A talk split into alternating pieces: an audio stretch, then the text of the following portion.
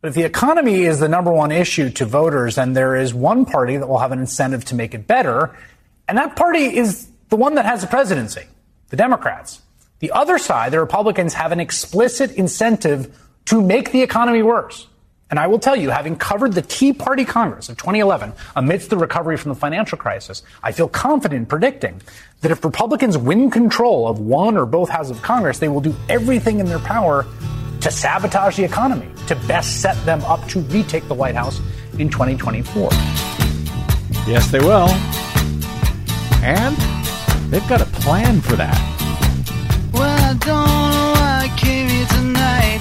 That's why. I got the feeling that something ain't right. No, it ain't. I'm so scared in case I fall off my chair. And I'm wondering how I'll get down the stairs. Clowns to the left of me, jokers to the right. Here I am, stuck in the middle with you. Yep. From Pacifica Radio in Los Angeles, this is the broadcast as heard on KPFK 90.7 FM People Powered Radio in LA. Also in California in Red Bluff and Redding on KFOI, Round Mountains KKRN, and Eureka's KGOE. Up in Oregon on the Central Coast on KYAQ, Cottage Grove's KSO, and Eugene's KEPW. Lancaster, Pennsylvania's WLRI, Maui, Hawaii's KAKU, in Columbus, Ohio on WGRN, Palenville, New York's WLPP, Rochester, New York's WRFZ, down in New Orleans on WHIV, out in Gallup, New Mexico on KNIZ, Concord, New Hampshire's WNHN, Fayetteville, Arkansas's KPSQ, in Seattle on KODX. Janesville, Wisconsin's WADR, and Minneapolis, St. Paul's AM 950.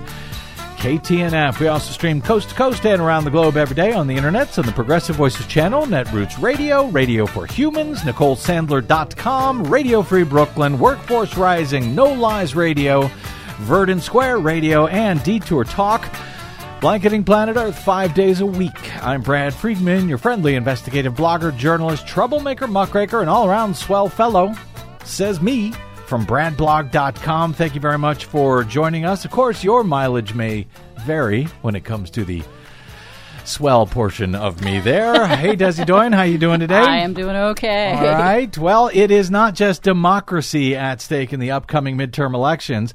Norm Ornstein of the American Enterprise Institute argued recently at The Atlantic describing what is likely to happen to the American economy and indeed the global economy along with it if Republicans win either chamber of Congress next month. The longtime congressional historian and political scientist will join us shortly to explain his concerns. But as we've been noting, uh, with with less than three weeks now until the year's critical midterms, the pre-election polls, as expected, have been tightening in recent days, and at the same time, Democratic voter turnout in early voting in a whole bunch of states has reportedly exceeded numbers in comparison to this point in 2018, the last midterm elections, when Democrats ultimately saw a blue wave, albeit during the presidency of Donald Trump, when the party out of the White House generally does much better in midterm elections. At this point, I think it's safe to say we're looking at a jump ball for control of both the U.S. House and the U.S. Senate next year. It could absolutely go either way. Though Republicans have been favored by most forecasters to take a majority in the House, while Democrats have been favored to hold on to control of the Senate in general. We've discussed quite a bit what Democrats can do if they are able to hold the House and add two seats to their Senate majority. On Tuesday, Joe Biden promised, for example, he would codify into federal law the privacy rights and reproductive freedoms of Roe v. Wade that were stolen by our corrupt U.S. Supreme Court if he is given a House majority and a Senate majority large enough to reform the filibuster in January, next January, in order to do it. He said it would be the first bill that he sends to Congress this January, if so. We've also discussed how, with the ability to reform the filibuster, Democrats could finally finally pass the much needed Freedom to Vote Act before the 2024 presidential election, and they could even expand the size of the corrupted, stolen, and packed U.S. Supreme Court to uncorrupt, unsteal, uh, and unpack it. But what if Democrats fail to win those majorities this year? What do Republicans promise to do if, for example, as many expect, they win back a majority in the U.S. House? Well, TPM's Kate Riga this week looked at what Republicans, in their own words, have promised to do. Beginning with investigations and then some more investigations. It would be Benghazi on steroids over and over, Riga reports. Hunter Biden alone could spawn multiple hearings as Republicans and the Fox News apparatus that supports them have become singularly fixated on Joe Biden's son. Quote, we're not investigating Hunter Biden for political reasons, said Republican Congressman James Comer of Kentucky. He told that to Time magazine this month. We're investigating Hunter Biden because we believe he's a national security threat. Okay. Comer is poised to chair the House Oversight Committee in the event of a GOP flip. And then he added, uh, sort of saying the quiet part out loud here, quote, the Hunter Biden investigation is slowly becoming the Joe Biden investigation. Aha. See how that works? Yep. Republicans have also said they'll investigate Dr. Anthony Fauci for some reason, Biden's immigration policies, the pullout from Afghanistan, the origins of the COVID 19 pandemic, the causes of inflation. The January 6th committee, yes, they're going to investigate the bipartisan committee investigating Donald Trump's insurrection at the Capitol. And of course, they will investigate evidence free claims of voter fraud in the 2020 election. That will all be fun, I'm sure. And totally what the American taxpayer is uh, is clamoring for at this time, right? Republicans have also been mulling impeaching Joe Biden for something. For what? Don't know. They'll come up with something. Of course they will. And they have been vowing to do so even before Joe Biden became the Democratic nominee for president, much less becoming the president.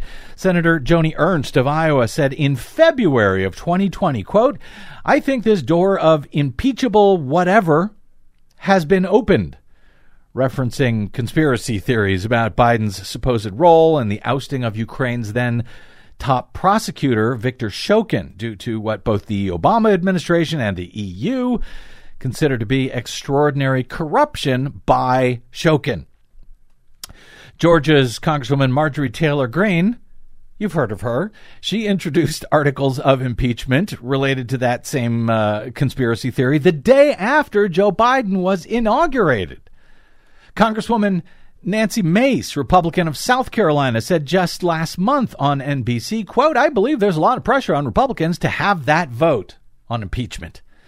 Senator Ted Cruz of Texas said on his podcast last winter that a Republican House would likely impeach Biden, quote, whether it is justified or not, unquote. Well, that will be fun. Though I suspect if they actually do it, it will not turn out well for them in 2024, at least if the absurdly politicized GOP impeachment of Bill Clinton, remember that back in the day? If that was any indication of how things would go for Republicans, because after that, Democrats went on to win by huge numbers in the subsequent midterm elections, where the Republicans normally would have won with a Democrat in the White House. Republicans have also frequently named Department of Homeland Security Alejandro Mayorkas as another likely target for impeachment for some reason. Course, it only takes a simple majority of House members to impeach, but two thirds of the Senate is required to convict and remove from office. Even if Republicans took over both chambers, notes Riga, it's basically unthinkable that they would take enough Senate seats to rem- to actually remove Biden or a cabinet member from office, at least barring some actual very grave crime. They also would introduce and pass, at least in the House, a bevy of culture war bills. Yay! Those would, of course, be dead on arrival in the Senate, but they would be useful for teeing up a 2024 presidential election because at this point, that's what Republicans have. The culture war. The culture war that they are waging and, frankly, that they invented. House Minority Leader Kevin McCarthy of California, currently uh, predicted to be elected as House Speaker if Republicans take back a majority in the House. Though, frankly, I wouldn't put a whole lot of money on that yet as far as uh, him being named as House Speaker, I'm not entirely sure that uh, the Republicans will choose him, but we'll see. Uh, he has, in the meantime, published what he calls the GOP's commitment to America. Now, it's pretty vague, but it offers some pretty direct clues worth noting in its promise to, quote, defend fairness by ensuring that only women can compete in women's sports. Well, that's critical Thank God someone's finally brave enough to take that on.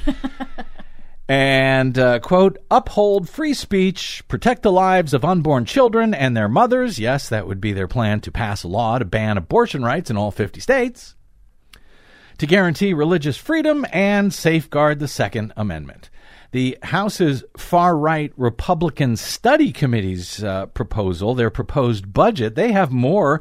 They decry, quote, woke politics in the military, naming a slate of anti abortion bills and decrying, quote, discrimination towards people who oppose same sex marriage.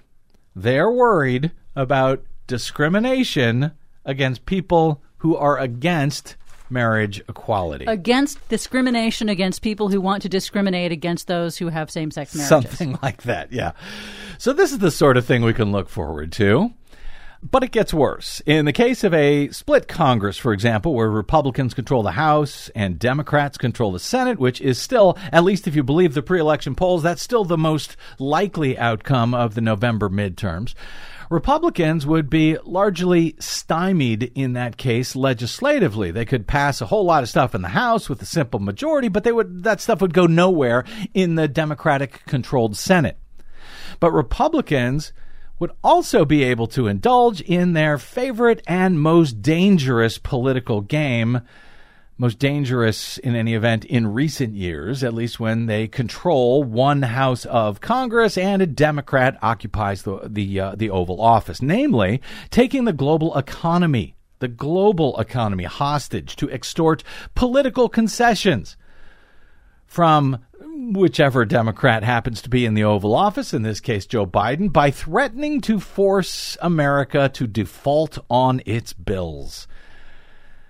The tactic was first used in earnest by Tea Party Republicans back in 2011. The party has warmed to it ever since. Each time, Republican members say that they uh, won't suspend or raise the debt ceiling, threatening to let the U.S. default on its debts, which would almost certainly trigger a global financial crisis. In exchange for relinquishing that hostage, they demand that Democrats then give them what they want, whatever that may be. Concerns about the national debt, conve- conveniently, by the way, fell by the wayside entirely during the Trump administration. They didn't care about the debt, the deficit, or anything else when Republicans happily raised the debt ceiling without any problems at all, without any complaints or hostage taking. Three times they did that over those four years. And they also gave the rich and the corporations a massive tax cut, which is why the debt ceiling largely needed to be raised. They uh, they ran up federal deficits by the trillions of dollars thanks to those huge tax cuts for corporations and the wealthy, and also huge increases in military spending.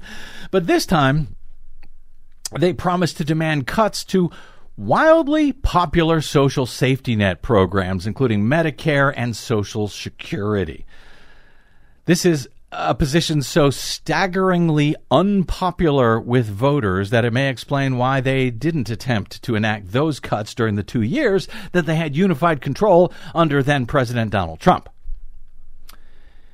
Quote, entitlements are going to consume the budget, Senator Lindsey Graham of South Carolina said recently on Fox News, adding, entitlement reform is a must. The Republican Study Committee released its budget this summer. They elaborated on those very priorities, calling for raising the age of eligibility for both Medicare and Social Security, and encouraging increased means testing for Medicare. Right now, anyone 65 uh, years of age or older gets Medicare. It also contemplates reducing payroll taxes that fund Social Security, instead, redirecting that money to private alternatives. Yes, they complain that Social Security is running out of money, so they plan now, I guess, to defund it further and, yes, privatize it. Well, yeah, force you to pay fees to Wall Street and, and get it from a private company instead. Duh. Separately, uh, Senator Rick Scott of Florida, who chairs the National Republican Senatorial Committee, he released his so called plan to rescue America, calling for uh, quote, all federal legislation, which includes Medicare and Social Security, to sunset every five years unless Congress reauthorizes it every five years. Senator Ron Johnson, Republican from Wisconsin, who's currently in a pretty much dead heat battle for reelection against Wisconsin's Lieutenant Governor Mandela Barnes, Johnson has also floated funding the two programs, Social Security and Medicare, through the annual budget rather than letting the spending be automatically dispersed as it is now. Yes, Ron Johnson wants there to be a debate about approving Medicare and Social Security every single year in Congress. The Republican study budget also goes after SNAP, formerly known as food stamps. It would eliminate the community eligibility provision from the school lunch program, which allows schools in low income areas to provide free lunches to all students. These are not things that Democrats fear Republicans want to do or might do. These are things that Republicans have said through their own words or documents or actions or congressional caucuses that they will do or at least they want to do if they regain control of the House and or the Senate. And while uh, they're welcome to push for any policy they like, no matter how unpopular it might be, using the debt ceiling to demand these policies uh, that's an entirely different realm of, of, of threats that uh, both, uh, you know, threats to both the U.S. and the global economy in ways that, frankly, remain unimaginable should they finally pull that trigger after so many years of threatening to do this, of using this hostage taking technique to try and win concessions, policy concessions. But again, only when a Democrat is in the White House, of course. Could they really do it this time? Would they? Or, as they did in 2011, would they just push it up to the absolute limit before reaching a full default? And if so, what would the real world fallout actually be? Norm Ornstein, who has been covering Congress as an historian for more than four decades now, seems very concerned about what may happen this time with these Republicans. And Norm joins us next on the broadcast. I'm Brad Friedman.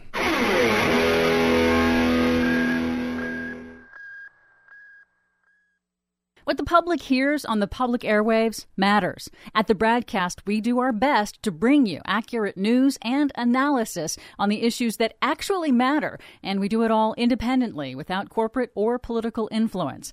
But we can't do it without you, now more than ever. Please help us stay on your public airwaves by going to bradblog.com slash donate to help keep us going. That's bradblog.com slash donate.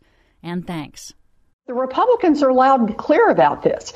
They've already said, for example, that they will use the debt ceiling negotiations. You know, we've got to raise the debt ceiling so that we can meet the obligations of the United States of America. And there are already Republicans saying, hey, if they can get control of the House or the Senate, then they're going to hold hostage things like Social Security and Medicare. Remember, uh, Ron Johnson, for example, who's running in Wisconsin, said we ought to vote every year on whether to keep Social Security and Medicare. So they want to be able to use these kind of levers to blow up our economy.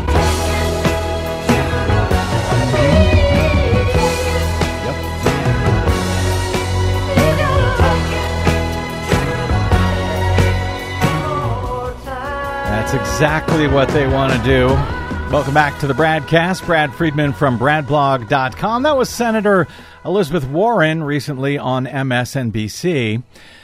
But in 2011, as noted recently by the in the Atlantic by congressional historian Norm Ornstein, the then new House Republican majority, egged on by Eric Cantor and some guy named Kevin McCarthy and led by radical Tea Party rightists such as Jason Chaffetz, brought the U.S.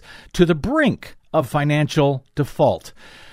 The disaster in 2011 was headed off by a last minute compromise between Speaker John Boehner, Senate Minority Leader Mitch McConnell, and President Barack Obama. A breach of the debt ceiling, meaning the loss of the full faith and credit of the United States, would have been catastrophic, Norm writes. But Chaffetz and many of his colleagues were more than willing to make that happen. In the aftermath, Chaffetz said, quote, We weren't kidding around. We would have taken it down. Well, they didn't, but even as it was, the brinksmanship and delays had severe effects. The Dow fell 2,000 points in the months that followed their hostage taking threat, and borrowing costs for the federal government increased by billions of dollars in the bargain, according to the Bipartisan Policy Center.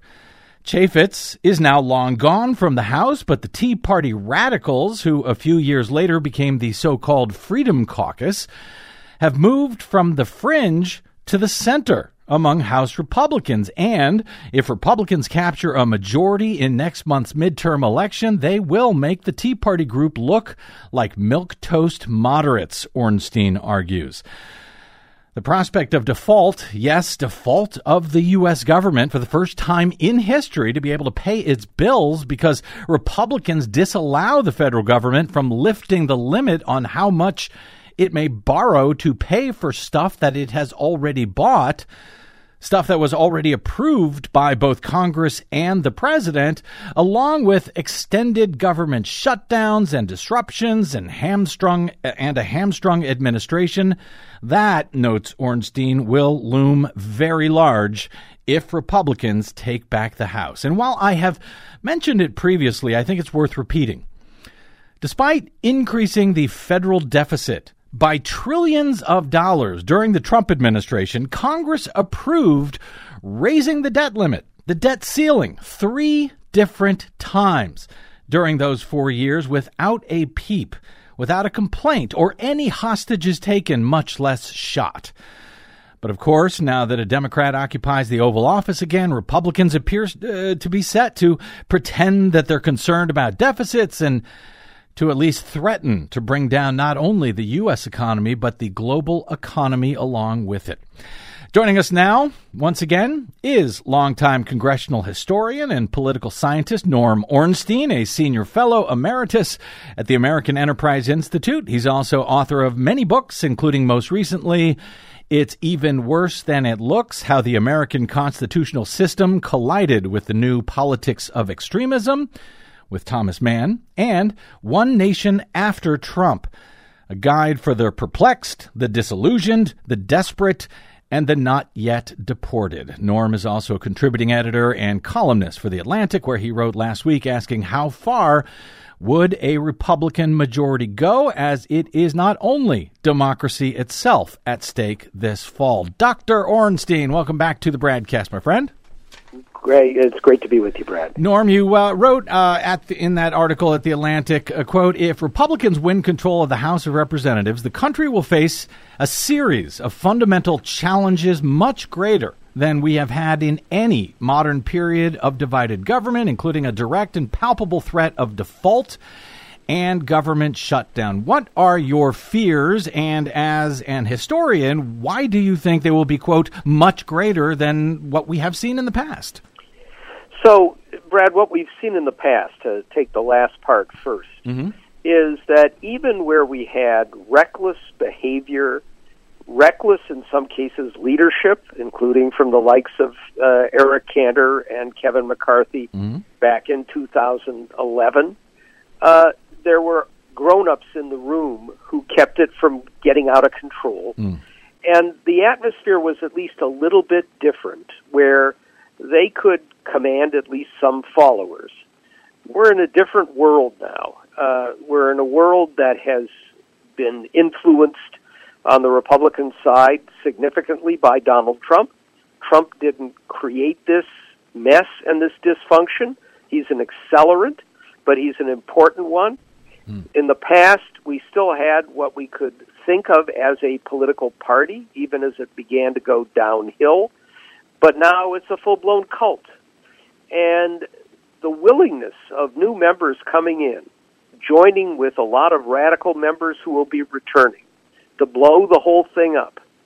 The lack of interest in fundamental institutions or in the need to be responsible at governance. It's astonishing. Mm. And what we see now is a Republican Party in the House to start with, mm-hmm. Where any of those figures who tried to stay within the bounds, the norms of common behavior, including the fraction, the dozen or so, who voted, for example, to impeach Donald Trump in the aftermath of a violent insurrection where their own lives were threatened. Mm-hmm. They're all going to be gone. Mm. They've either been yeah. defeated in primaries or redistricted out of office or basically uh, decided that enough was enough. And the new ones coming in, in contest after contest, where Republican voters had a choice between somebody who is at least somewhere near the bounds of normality mm-hmm. and somebody far outside it, they've gone for the latter. Now put that together with another reality, which is if the Republicans capture a majority in the House, uh-huh. it is very, very likely that Kevin McCarthy would be the Speaker. I have never, in 50 plus years of being immersed in the institution, seen a weaker or more pathetic leader mm-hmm. than Kevin McCarthy. And the idea that he would stop them from mayhem is at this point uh, not believable. Well, let me ask you. Yeah, you cite in your piece the uh, the GOP primary elections to sort of buttress your case that Republicans had the choice, and this is who they chose. These more you know radical right wingers. Yeah. Um, but let me ask you about a couple of different scenarios there. If many of those candidates that those uh, Republican voters chose, if many of them lose for in their uh, races for the Senate, as had looked likely several weeks ago, uh, it's more of a jump ball now. But if Republicans take back a House majority but fail to win back the Senate, which should have been easy in a year like this. Um, w- will that help in any way to put the brakes on these House Republicans that you're so worried about? Look, let's face it. If the Republicans captured both houses, Mm-hmm. It is an even bigger nightmare for Joe Biden and for the country. Mm-hmm. And of course, the biggest reason there is that if Republicans have the Senate, they not only have control of the committees and the agenda, uh, but they control the nomination confirmation process. Right. So we've already seen uh, Mitch McConnell basically say that if a Supreme Court vacancy occurred uh, and the Republicans had the Senate, Joe Biden is president, they would not allow him to fill that seat. We know that there are going to be lots of vacancies in lower federal courts, courts of appeals, district mm-hmm. courts, and we've already seen those uh, courts stacked with Trumpists. None of those would happen. And then there's another big problem that emerges, which is in a presidential term of four years, after two years, a lot of the people you have put into positions of policy influence, mm-hmm. cabinet and sub cabinet offices, heads of agencies, and the like, leave. These are demanding jobs. Mm-hmm. Now, if you've done things well, you've got others waiting in the wings who have been nominated and confirmed for you know positions below them. Mm-hmm you have an undersecretary who leaves, you've got an assistant secretary who can move up, and so on. And it's not that the uh, Biden administration, in part because of Republican obstruction, uh, has managed to fill all of those positions. But even if you do, when these vacancies occur, a Republican Senate is going to either slow walk or kill the nominations you want to make and get confirmed. Mm-hmm. And that means you're going to have a huge problem carrying out your own policies. You may have agencies where none of the people chosen by the president are there in the office to help you carry out your policies. But So the headaches become that much greater. Mm-hmm. But if Democrats hold the Senate, even if they can add a couple of seats Mm-hmm. to it, and the Republicans win the House, the main point that I made in my piece, other than the fact that these are uh, uh, radicals uh, dominating the party, is that they can't pass legislation on their own. right. They can't uh, impeach and convict and remove from office the officials they would want to, including the president and uh, the uh, attorney general and the uh, secretary of homeland security, among many others. But they have two powers here. One is they can drive you absolutely crazy with investigations, subpoenas, and other things that just give you headaches. And you know, you can go back at the hearing after hearing after hearing on Benghazi Yeah. uh, during uh, the previous administration, Obama administration, that um, took up enormous time and effort uh, from uh, the Secretary of State and others. Uh, but at the same time, you can use the power of the purse. You can block funding, and they've already indicated, among other things, that they're likely to block additional funding for aid to Ukraine. We have a Republican Party that sides more with Vladimir Putin than it does with Forces for Freedom. Uh, another of the big changes that we've seen. And that could be catastrophic. And at the same time, we've already had large numbers of their members uh, looking eagerly forward to a government shutdown if they don't get their way. And of course, along with that function and the power of the purse, the ability to basically refuse to provide the funding necessary to keep government running, is the debt ceiling. And that's catastrophic in and of itself. And that's really where it seems to me. I mean, this is different from a, a government shutdown, for example, where you know the parties can't agree on an on an annual budget, and you know before the deadline for the government running out of funds to pay for social security checks or executive uh, branch agencies and so forth. But the debt ceiling it seems to me is different. For people that may not understand uh, because in truth it's it's sort of arcane and in fact it actually doesn't make any sense. Norm uh, can you explain what the debt ceiling actually is and why we even have such a thing? Most most nations do not have such a thing correct? Uh, uh, nearly every other significant nation has no comparable mechanism. uh-huh Now, the idea that you have a debt ceiling was put in place to try and bring about fiscal discipline, that you only add to your debt by explicitly agreeing to do so. When you have spending, you have to raise the debt ceiling.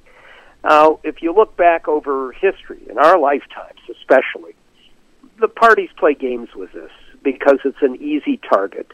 If the other party holds the presidency, you can say, we're not going to vote for increasing the debt ceiling because we believe in fiscal discipline. Uh, but the reality is that the leaders of both parties understood that, yeah, you could play some political games, but in the end, you're going to find a way to make sure that you don't default. Um, as I mentioned in the piece, and as you mentioned in your opening, we came close to having that breached in 2011, and the consequences of even coming close were pretty severe. But now um, it's a different matter. Now, you know, you do this to bring about discipline. It doesn't work in any event. um, what ends up happening is you pass the budget that you're going to pass. Uh, if it adds to the debt, um, uh, that's just the reality of where it is. And periodically, um, you're going to end up in the world in which we live, where you're not going to be completely debt free, um, with the ceiling being reached. And you have to find mechanisms to be able to get around that. and and The this best thing to do is to uh, is to do as every other country does and eliminate this ridiculous device. because we're not really talking about it doesn't actually lower the deficit if you refuse to raise the ceiling. This is stuff we have already paid for. This is just uh, g- getting the approval essentially to borrow the money to pay for the stuff that we already bought it does it seems like it wasn't until that moment in history that, that you cite uh, norm ornstein in, in 2011 where it really became a matter of brinkmanship that uh, am i right is, is that the first time that they had driven it that far? It's it is the- first time that they've driven it that far. I should note that Yeah. there was a very brief period, done not through malevolence or even because somebody uh, triggered it, but just through um, a, a sort of small comedy of errors. That for a very brief period, less than a day during the Carter administration, we breached the debt ceiling. Oh, really? Uh, and uh, you know, I mean, we're we're we're talking minutes, uh, hours, nothing, right. and it was not done deliberately. Uh huh. But when people look back at that, it turned out it was quite costly. Just even that alone raised interest rates enough that the borrowing costs of the federal government went up. It's a huge government, and there was a big cost. This time in 2011, even though we didn't breach the debt ceiling, we came close enough and people realized the danger enough that it also triggered uh, an increase in interest rates. And, uh, you know, experts calculated over the next several years that just getting close cost about $19 billion. So imagine if we actually move into default, and the consequences, by the way, are not just for the United States. Right. They're for every country that holds dollars, Yep. uh, and they're for the global uh, economy as well. And and yet you said uh, when I asked you about it, you said, well, the difference was in, in 2011 there were adults in the room uh, to keep the worst case scenario from happening. One of those adults was then Senate Minority Leader Mitch McConnell. But in to, uh, 2011, you you quote him as saying, uh, "quote I think some of our members may have thought the default issue."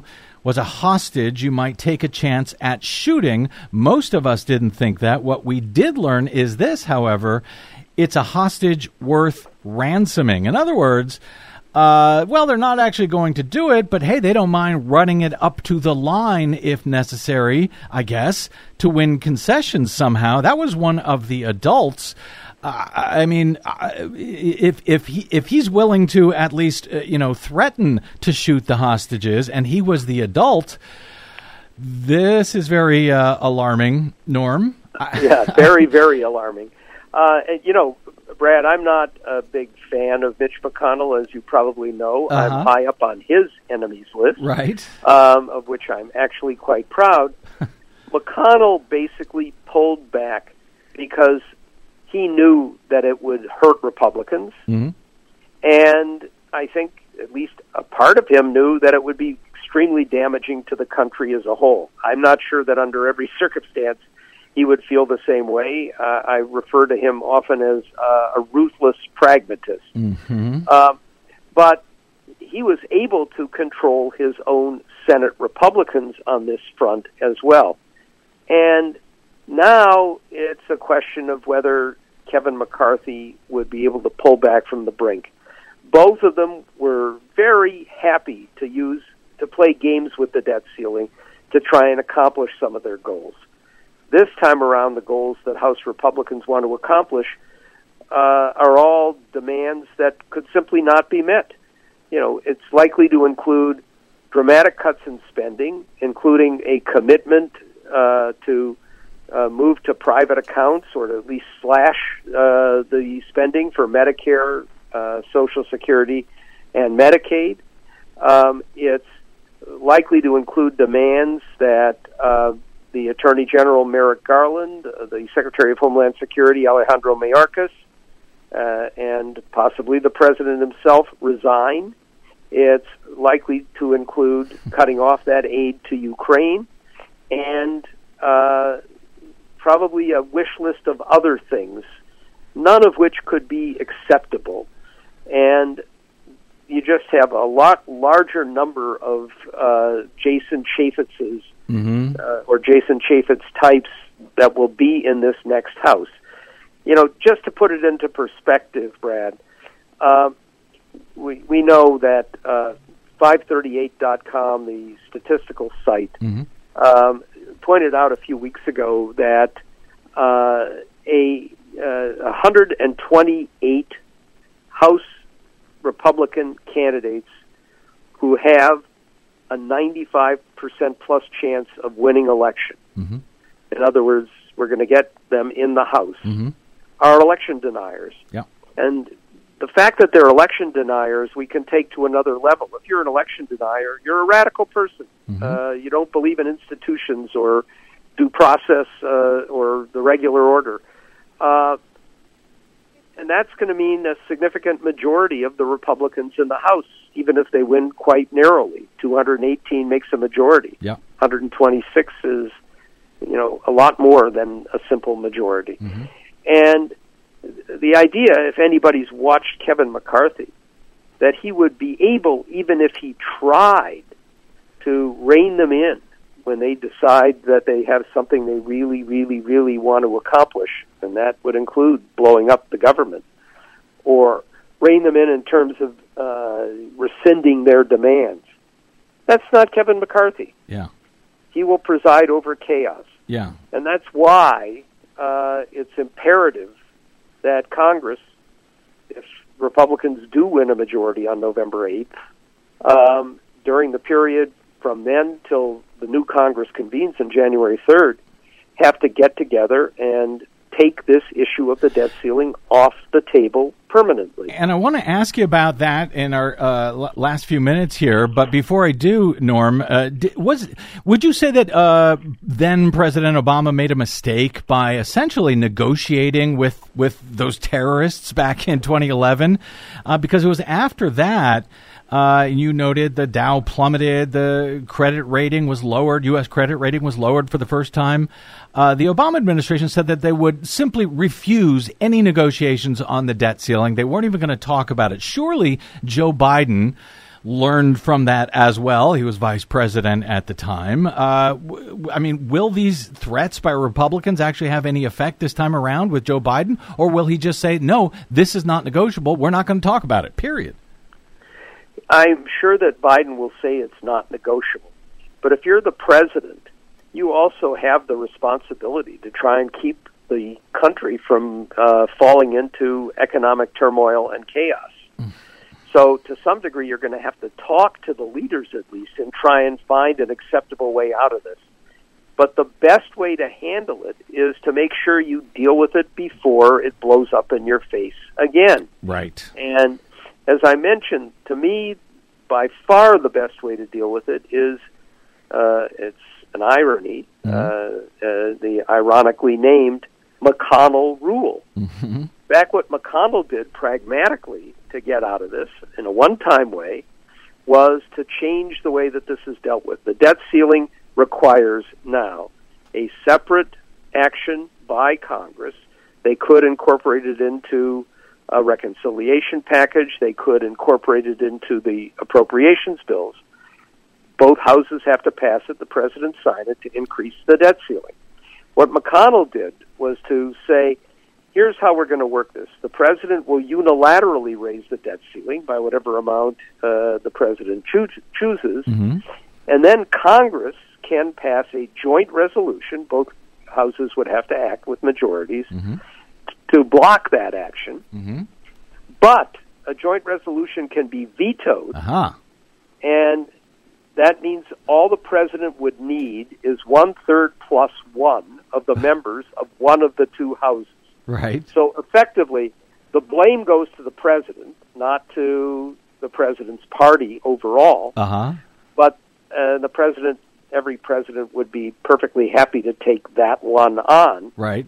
Uh, but you would have pretty much a guarantee that you could do this without any hostage taking or without any direct threat of going into default. now, I believe that they can do that through reconciliation, a new reconciliation bill that they could do in the lame duck. Mm-hmm. I think part of the reason they haven't done it up to now is the fear that the parliamentarian would turn it down. My guess is that if we are in a position where it's pretty clear that if you don't act, we will end up in default. The parliamentarian would work to find ways to make uh, instituting the McConnell rule and making it permanent uh, easier to do, uh, possible to do, and then we wash our hands of it. Now, there's another way of doing this. Yeah. Paul Krugman, of the New York Times, pointed this out the other day, and that is basically to uh, say, okay, we're just going to raise the debt ceiling by so many trillions that yes. will take us at least all the way through uh, the uh, Biden administration. Mm-hmm. Uh, I'm much more uneasy about that because you're then requiring your own members of Congress to uh, green light trillions of dollars in additional debt, and that Mhm. would make them extraordinarily vulnerable. And they're not Mm. likely to accept that. They're much less likely to accept something like that. Even even if they Now, do something, The other preferable way to do it, frankly, is simply to abolish the idea that you need to raise the debt ceiling, that it goes up automatically when you uh, vote for spending. and and can't they? Uh, but is the problem there that that cannot be done via reconciliation? Yes, Ah, that's the problem. So you'd have to get Demo- uh, uh, You'd Republicans have to get agree. ten Republicans willing to go along with that in the Senate. Maybe that's something that you could do in a lame duck if they're jolted enough into realizing what the consequences would be if Uh-huh. they don't. But I sure wouldn't want to count on that. And even if you raised it uh, by something ridiculous, not just a few trillion, but you said the debt ceiling shall be uh, 100 quadrillion dollars from here Yeah. on out. It would be so ridiculous, but it would, you know, take this off the table. Would it be just ridiculous enough that nobody would actually use this against Democrats in the future, or would they absolutely use that against Democrats? They're absolutely going to use it against Democrats, of course. All right. Um, and you know, you you have to look at what you could actually get through, Uh-huh. actually get done, Right. and we're not going to get that done. So it uh, sounds kind of like the McConnell rule, or it's going to be a uh, very dark uh, Christmas. Actually, it won't be. Do we know when the uh, when we actually next hit the debt ceiling at uh, at the current rate? Um, no, it's uh, they. It's something that I think gets us through into next year, and we also have to keep in mind that if you reach a technical level, there are still all kinds of techniques that the Treasury Department can Mm-hmm. use to put it off. Uh, But only for so long. there are limits to that. Yeah. We're probably talking about you know the first several months of 2023, hmm and uh, that's not good enough.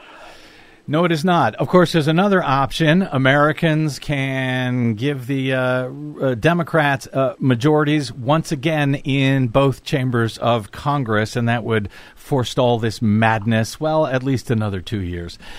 Norm Ornstein, uh, thank you, sir, for all you do. You can read uh, Norm's article. I will link to it, of course, over at theatlantic.com. You can and should follow him on Twitter at Norm Ornstein.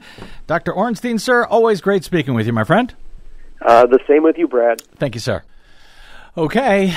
Uh, again, America could just vote to give the Democrats the majority, and we avoid all of this crap. Yeah, I think it's important for just people to underscoring that point. Yeah, yes, for people to understand just how critical that vote uh, in November is going to be, Yeah. because there is the very real prospect of tanking, of Republicans choosing to try to tank the U.S. economy and the global economy. And I just have to say, it Yeah. infuriates me Uh-oh. beyond belief to know that these uh, promised cuts that they would like to use the debt ceiling to, you know, extract uh, concessions on Social Security and Medicare. Mm-hmm. I mean, those are your earned benefits. You paid into those programs your entire working life, and Republicans are going to literally try to steal that from you, especially for anybody born after 1978 when they decide to, if they can, raise the threshold for eligibility that you know to to the age of 70. I mean, millennials and uh, Gen Z voters ought to know that this is going to harm them. They really need to vote in November in order to protect their own retirement later on. Well, what's additionally maddening about it is they want to tank the whole world to make their dumb point, and uh, they think it's going to hurt Democrats rather than hurt Republicans. I'm not so sure about that.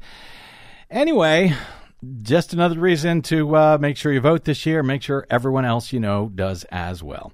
All right. As long as we were, uh, by the way, somewhat I- into the uh, congressional history mode today, let me let's take a quick break here. We'll come back with a story from a new book by an old senator about a sort of creepy but fascinating spy story, really, from back during the Iraq War years, or at least in the moments leading up to it. That's next on the broadcast. I'm Brad Friedman.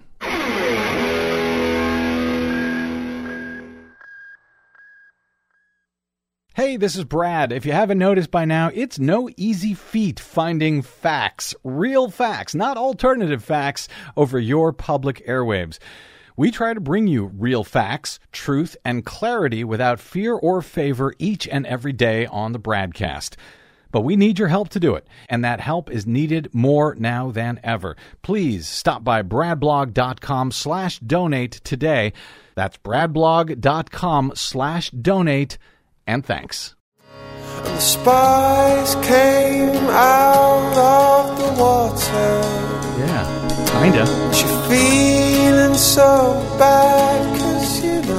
Welcome back to the Bradcast. Brad Friedman from BradBlog.com. Senator Patrick Leahy, Democrat from Vermont. He is the longest serving member of the U.S. Senate. Uh, not the oldest, but the longest serving member of the Senate and the third in line in the presidential succession chain. He was discharged from the hospital last Friday after an overnight stay, according to his office. The 82 year old senator, and he's just a child compared to 89 year old uh, Chuck Grassley. Chuck Grassley from Iowa, yeah, who's running for reelection. Uh, the 82 year old Leahy was taken to the hospital last week as a quote precaution on Thursday evening after he felt unwell and he stayed overnight for tests and observations at the recommendation of doctors. Uh, his office called the overnight stay uneventful, said the Senate, senator would spend the weekend in Vermont. No further details were then disclosed about his health or the tests that were performed, etc. He had broken his hip earlier this year during a fall at his home. Uh, he was admitted to the hospital for emergency surgery at the time. Well, Leahy announced last year that he would retire. Unlike Grassley, he would retire after eight terms in the upper chamber. His Vermont seat will be filled in this year's midterm elections. Vermont House of uh, Representatives uh, Congressman uh, Peter Welch an eight term Democrat. He's running for Leahy's seat in the Senate against Republican Gerald Malloy. Welch is seen as almost certain to win uh, and to become the junior senator with Vermont's uh, Bernie Sanders next year. But there was a fascinating story from Leahy's new book that was shared over the weekend by Vermont journalist and historian Garrett M. Graff. I think it'll be of interest to folks uh, old enough to recall the phony claims made by the George W. Bush administration way back after 9 11 about weapons of mass destruction in Iraq. Phony claims that were used to lie the American people into that horrific war for which, by the way, the world is still paying an extraordinarily unspeakable price. As Ga- Graff writes in his Twitter thread, in Senator Leahy's new memoir, he says there's a wild story in it that I haven't seen before, a rare glimpse into the shadowy way that the in- intel agencies interact with members of Congress. It feels ripped from a political thriller movie. In the midst of the Iraq War debate, notes Graff, Leahy was one of the few senators pushing back against the Bush administration's race to war and the threats of WMDs. He'd been reading the classified intel that the Bush administration was providing to Congress and had real doubts that it justified war. Spoiler, it didn't. The Sunday after he read the intel, he was walking with his wife in his McLean, uh, Virginia neighborhood when, quote, two fit joggers trailed behind us. They stopped and asked what I thought of the intelligence briefings I'd been getting.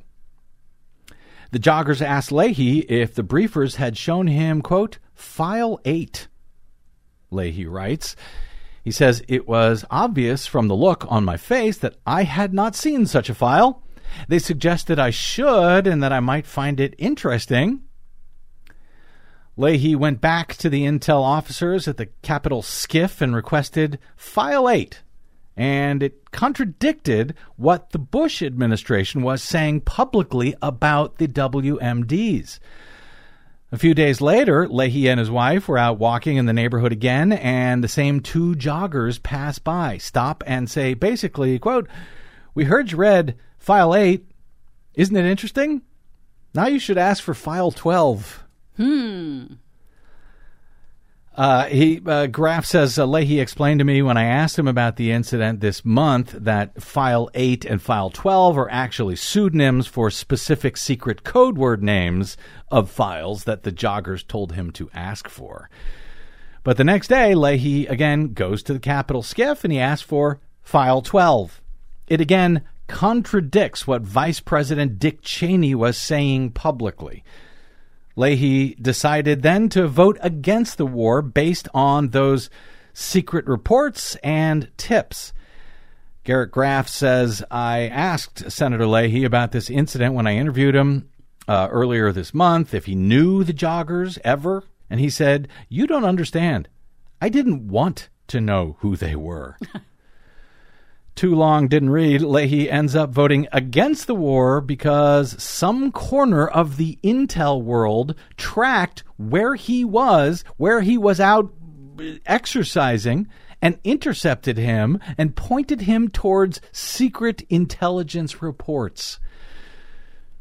Anyway, uh, Garrett Graff notes uh, Senator Leahy's memoir is really good. He says, One question I have after this story. He said, I assume Leahy wasn't the only targeted senator, that it might be worth asking other senators who voted against the war did they also get visits from similar joggers? Fascinating historic story there. A little creepy, but uh, fascinating. Yeah, and, and not only to ask other senators who opposed the war if they also got similar tips. I wonder if any of the Republicans who supported the war got any of those tips and did Well, not vote against it. Well, I was going to say, or did they get uh, the false tips? Did they get the false crap that uh, Bush and Cheney were selling at the time? Uh, you know, claiming falsely that Iraq had WMDs and we just had to go to war against them. Anyway, fascinating story. Thought you'd be interested. I know I would, but now we got to get out. My thanks to our producer, Desi Doyen, to my guest today, Norm Ornstein of The Atlantic, and of course, the American Enterprise Institute, and to all of you kind enough to, uh, generous enough to spend a portion of your day or night with us to listen to our program. If you missed any portion of it or any other, you can download all of them anytime for free at bradblog.com. We have no pay, uh, paywall for either our uh, show downloads or reading anything at Bradblog over our past nearly 20 years, all of which is made possible thanks to, yes, listeners like you who hit the donate button when they visit or just go straight to bradblog.com slash donate. Drop me email if you like. I'm Bradcast at bradblog.com, and on the Facebooks and the Twitters, you will find me at the Brad Blog. We will see you there until we see you here next time, hopefully tomorrow. I'm Brad Friedman. Good luck, world. And the spies came out of the water. You're feeling so bad, spies hide out in every corner. But you can't touch them, no.